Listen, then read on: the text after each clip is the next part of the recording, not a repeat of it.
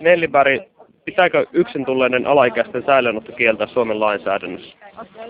Öö, mielestäni kyllä pitäisi, että, että, että etenkin alaikäinen, joka on, on vielä lapsi ja, ja, ja vaatii sitä turvallisuutta, niin heille pitäisi sellainen turvallinen ympäristö luodakin.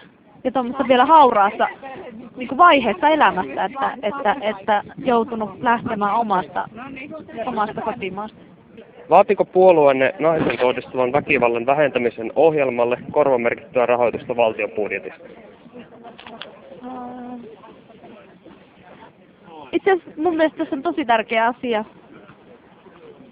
Öö, aina väkivalta kohdistuu se naisen tai mieheen, niin se on, se on harmillista ja siihen epäkohtaan pitäisi puuttua ehdottomasti.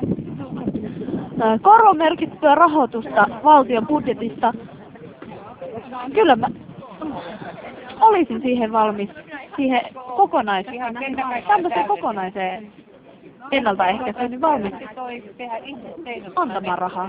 Ehdottomasti. Samalla en, en, en ehkä korvamerkitse sitä niin kuin pelkästään naisiin kohdistuvaksi, mutta väkivallan ennaltaehkäisemiseen kyllä.